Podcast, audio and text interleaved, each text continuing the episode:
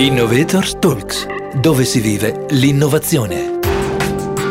Oltre 10.000 Dreamers formati, 150 aziende coinvolte, 100 collaborazioni con università e istituti di formazione sono i numeri di Off Passion, azienda di robotica educativa nata nel 2019. A fondarla una diciottenne e ancora giovanissima Valeria Cagnina con Francesco Baldassarre, classe 1992. Oggi sono qui con me, Davide Chiaroni, al MIP, la Business School del Politecnico di Milano, per raccontarti con i nostri podcast le innovazioni che cambiano il nostro presente e migliorano il nostro futuro. Valeria e Francesco, benvenuti ai nostri Innovator Talks, dove si vive l'innovazione. Ciao! Ciao a tutti!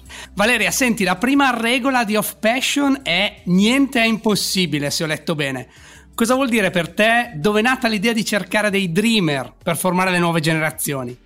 Io ho cominciato un po' per gioco a insegnare prima ai bambini e poi man mano è diventata anche una cosa per i grandi.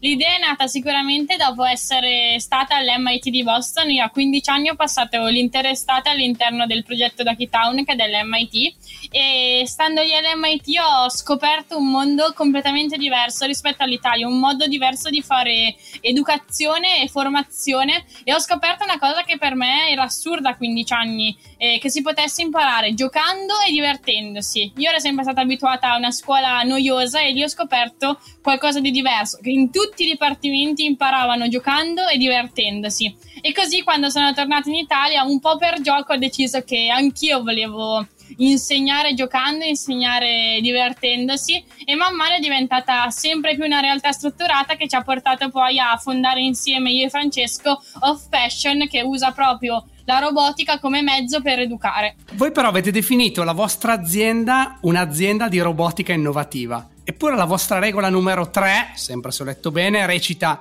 non solo tech. Quale ruolo deve avere la tecnologia nello stimolare eh, l'innovazione? Che ruolo le avete dato dentro Off Passion? Allora, beh, normalmente la, la, tecnologia è legata all'essere umano e all'innovazione quasi per costruzione, no? Direi con quella regola, la numero 3 che hai letto, hai letto giustamente, Davide, in realtà il nostro, il nostro focus era quello proprio di non concentrarci esclusivamente sulla tecnologia che naturalmente fa parte della, del nostro comparto educativo, chiamiamolo così, perché appunto utilizziamo la robotica come mezzo per fare educazione, però non ci deve essere solo la robotica, come ci, non ci deve essere solo la tecnologia in maniera passiva, diciamo così, secondo noi nell'educazione delle persone perché a noi piace sempre comunque parlare di educazione a 360 gradi, educazione della persona e, e, non solo di educazione su competenze o nozioni. Quindi per quello abbiamo inserito quella regola che ci sembrava un po' aprire le porte un po' e unire, no? Un po' gli aspetti umanistici, umanistico, scusami, e, e l'aspetto tecnologico. Quindi di fatto è un'apertura a, a un mondo che normalmente è diviso o si è umanisti o si è tecnici. A noi piace vedere la persona come sfera e non come divisione. Insomma, si può essere più rotondi e fare tutte e due le cose insieme. Eh, Valeria, senti, ormai chi l'ascolta ci ha capito, c'è un decalogo, 10 regole dietro la filosofia di Off Passion, ne abbiamo citate due, ma ci racconti come sono nate e quali sono le altre, quelle più importanti che aggiungereste a quelle che abbiamo già eh, raccontato? Allora, sono nate queste regole quando io ho cominciato a insegnare ai bambini e all'inizio insegnavo robotica, però ben presto ho scoperto che non volevo solo insegnare robotica, ma volevo insegnare anche qualcosa di più. E così abbiamo deciso di strutturare tutto, questo, tutto quello che noi volevamo insegnare in queste 10 regole per me sicuramente la più importante è che niente è impossibile, però sono molto importanti anche l'imparare divertendosi e l'imparare tramite il learn by doing, tramite la sperimentazione pratica. Poi sicuramente ognuno delle persone che partecipa alle nostre attività, che fa parte del nostro staff di mentor, ha le sue regole preferite e le applica in un modo unico, ma sempre seguendo le regole di base e lo stile di Passion. Eh, grazie, anche perché appunto è un tema più ampio. Eh, ci hai parlato di collaborazioni anche con le, eh, con le imprese. Francesco, eh, sono pronte le imprese, soprattutto quelle italiane, a un tipo di formazione così diversa e innovativa? Uh, bella domanda, sì e no, nel senso che noi abbiamo lavorato, sono ormai tre anni, tre anni e mezzo quasi, che lavoriamo in generale un po' trasversalmente da bambini eh, ai ragazzi, passando per gli adulti, gli insegnanti, per finire nel mondo delle imprese. Abbiamo visto davvero diversi tipi di realtà, dalle più innovative, se vogliamo, sempre per riprendere il concetto di innovazione, che iniziano, quantomeno in Italia, le grosse corporate, che iniziano un po' a ripensare proprio gli schemi formativi innanzitutto interni, ma poi anche esterni, perché sta nascendo un po', soprattutto nelle, nelle, nelle aziende più grandi, eh, il discorso del CSR, no? si sente molto la responsabilità che la, l'azienda ha sul territorio e sulle persone, non solo sui suoi dipendenti, ma anche sugli altri. E quindi di fatto sta iniziando a muoversi qualcosa. Dal nostro punto di vista, lo vediamo un po' nella, nella realtà di tutti i giorni che viviamo, è ancora un processo estremamente lento, ma la strada e la direzione sembrano quella, quelle giuste. Ecco. Beh, la formazione come atto di responsabilità è una bellissima immagine. Eh, Valeria, Francesco, ci avete raccontato che la formazione è cambiata e che possiamo cambiare la formazione. Eh, io sono un po' preoccupato però, voi come vedete il futuro dell'università e, e delle business school? Chi di voi vuole cominciare a rispondere?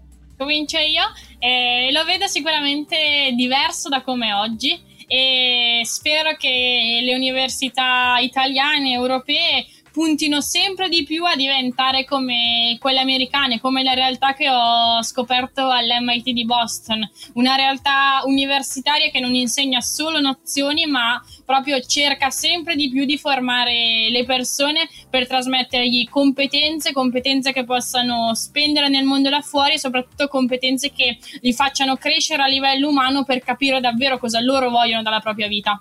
Saper fare le cose, insomma, no? Sì, esatto, esatto. Guarda, aggiungo solo, Davide, che secondo me no, non bisogna aver paura di fatto, eh, perché è chiaro che, anzi, si sta andando verso la direzione in cui la formazione sta diventando sempre più importante. Se prima era importante dal punto di vista come dire, quasi istituzionale, no? Tu dovevi essere formato per avere un foglio di carte per essere qualcuno, per avere un'identità all'interno del mondo. Sta un po' crollando questa, questa ideologia, fortunatamente, eh, perché oltre al pezzo di carta, adesso servono davvero le competenze, no? E, e serve davvero la persona dietro a quelle competenze.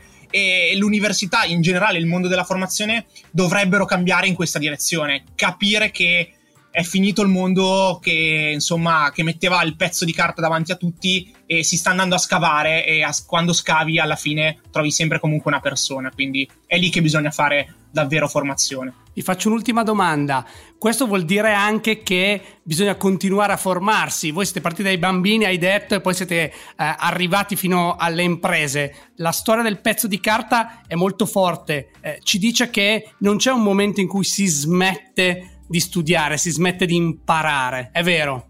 È sicuramente vero ed è una cosa che sempre più persone devono riuscire a capire perché ci sono degli anni come quando si è giovani, piccoli, in cui si studia e si dedica praticamente la quasi totalità del proprio tempo a studiare formarsi, però per rimanere aggiornate e riuscire a, ad avere il proprio posto nel mondo come vogliamo, ognuno deve proprio continuare a formarsi perché il mondo oggi, soprattutto nell'era dell'innovazione e del digitale, va a una velocità impressionante rispetto al passato e noi dobbiamo essere sempre aggiornati e internet eh, è dalla nostra parte, quindi possiamo formarci e ogni giorno imparare qualcosa di nuovo per costruirci ogni giorno un lavoro che ci piace sempre di più.